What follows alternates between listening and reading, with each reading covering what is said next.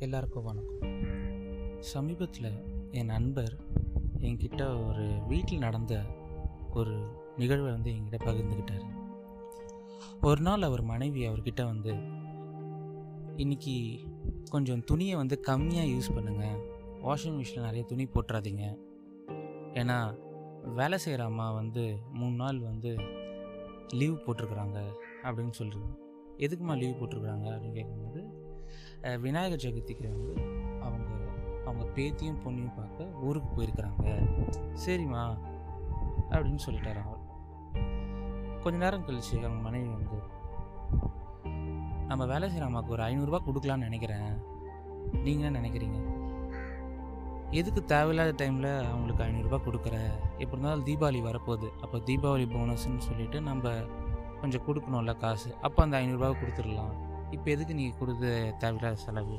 அப்படின்னு சொல்லும்போது அவங்க மனைவி அதுக்கு இல்லைங்க. ஏன்னா அவங்களே கொஞ்சம் ஏழையில் இருப்பாங்க. இப்போ ஃபங்க்ஷன் சொல்லிட்டு அவங்க ஊருக்கு போகும்போது பேத்தி பொண்ணை பார்க்கும்போது ஓரளவுக்கு நம்ம கொடுக்குற காசு வச்சுட்டு சம்மோட அவங்க வந்து கொஞ்சம் கொஞ்சம் வந்து அவங்களுக்கு கம்ஃபர்டபுளாக இருக்கும். நம்ம கொடுக்கலாம் பெரிய விஷயம் இல்லை. அப்படின்னு சொல்லும் போது அவர் வந்து நீ இப்போ சின்ன சின்ன விஷயத்துக்குலாம் ரொம்ப எமோஷனாக ஆகிற. இந்த ஐநூறுரூவா பெரிய டிஃப்ரென்ஸ் வந்துடாது.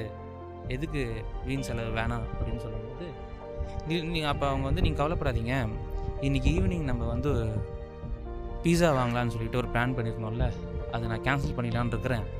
ஆ அதுக்கு வாங்கலான்னு வச்சுருந்த ஐநூறுரூபாவை தான் அவங்களுக்கு கொடுக்க போகலாம் போடுறேன் அப்படின்னு சொன்னாங்களாம். இவர். ஸோ நாங்கள் வீட்டில் சாப்பிட்லான்னு வச்சிருந்த பீஸா எடுத்து அவங்களுக்கு கொடுக்க போகிறேன்னு சொல்ல போகிறேன் அப்படி தானே அப்படின்னு கேட்கும்போது இவரும் சரி ஒரு அரை மணி நேரம் சரி உனக்கு என்ன பண்ணுதோ ஓகேன்னு சொல்லிட்டு விட்டாராம். ஒரு மூணு நாள் கழித்து அந்த வேலைக்காரமாக வீட்டுக்கு வந்து விட்ட வேலையெல்லாம் சொன்ன பண்ணிகிட்டு இருக்கும்போது என் நண்பர் கேட்டிருக்காரு எப்படிங்க எப்படிங்க? ஊரில் எல்லோரும் எப்படி? எப்படி போச்சு? அவங்க சொன்னாங்க ஆ ரொம்பங்க. செலிப்ரேஷன் நல்லாவே போச்சு. ரொம்ப சந்தோஷமாக இருக்கும் கேட்டிருக்காரு எப்படி பேர பேர பொண்ணு எப்படி இருக்கிறா? உங்கள் பொண்ணு எப்படி இருக்கிறா?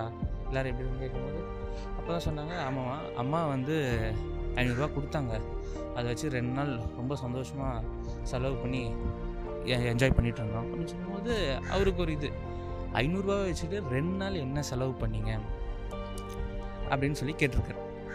அதுக்கு அந்த வேலை செய்கிற அம்மா என்ன சொல்லியிருக்காங்கன்னா அவங்க பேத்திக்கு வந்து இவங்க கிளம்பி போகிறதுக்கு முன்னாடி நூற்றி ஐம்பது ரூபாய்க்கு சென்னையிலேருந்து ஒரு ட்ரெஸ்ஸு வாங்கிட்டு போயிருக்கிறாங்க எடுத்துகிட்டு போயிருக்கிறாங்க.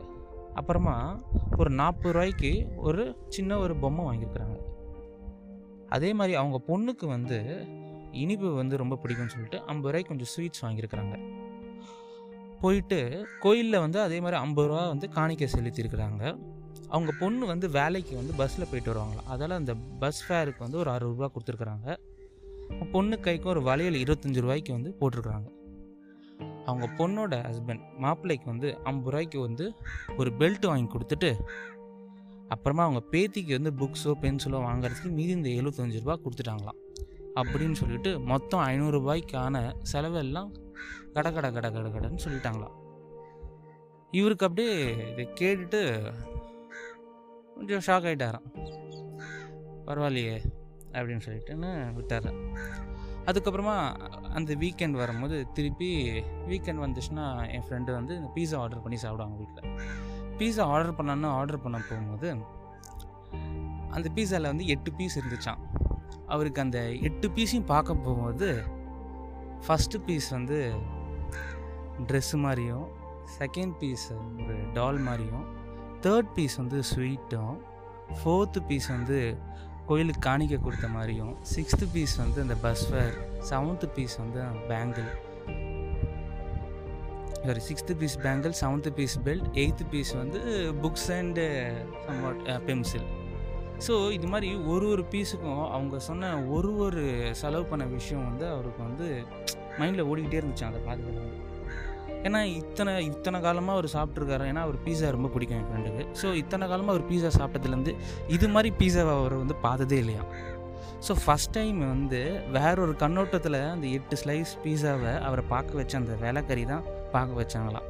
ஸோ அதுலேருந்து தான் அவருக்கு வந்து ஏதோ மண்டையில் நங்குன்னு யாரோ கொட்ட மாதிரி ஒரு ஃபீல் வந்துச்சான் ஏதோ ஒரு நல்ல ஒரு நல்ல ஒரு ஃபீல் தான் ஆக்சுவலி அவருக்கு வந்துச்சான் ஆனால் நம்ம இதில் சில பேர் அவர் சொல்லுவார் செலவு பண்ணுறதுக்காக நம்ம நிறைய பேர் வாழ்கிறோம் ஆனால் பல பேர் வந்து அவங்க வாழறதுக்காக தான் செலவே பண்ணுவாங்க.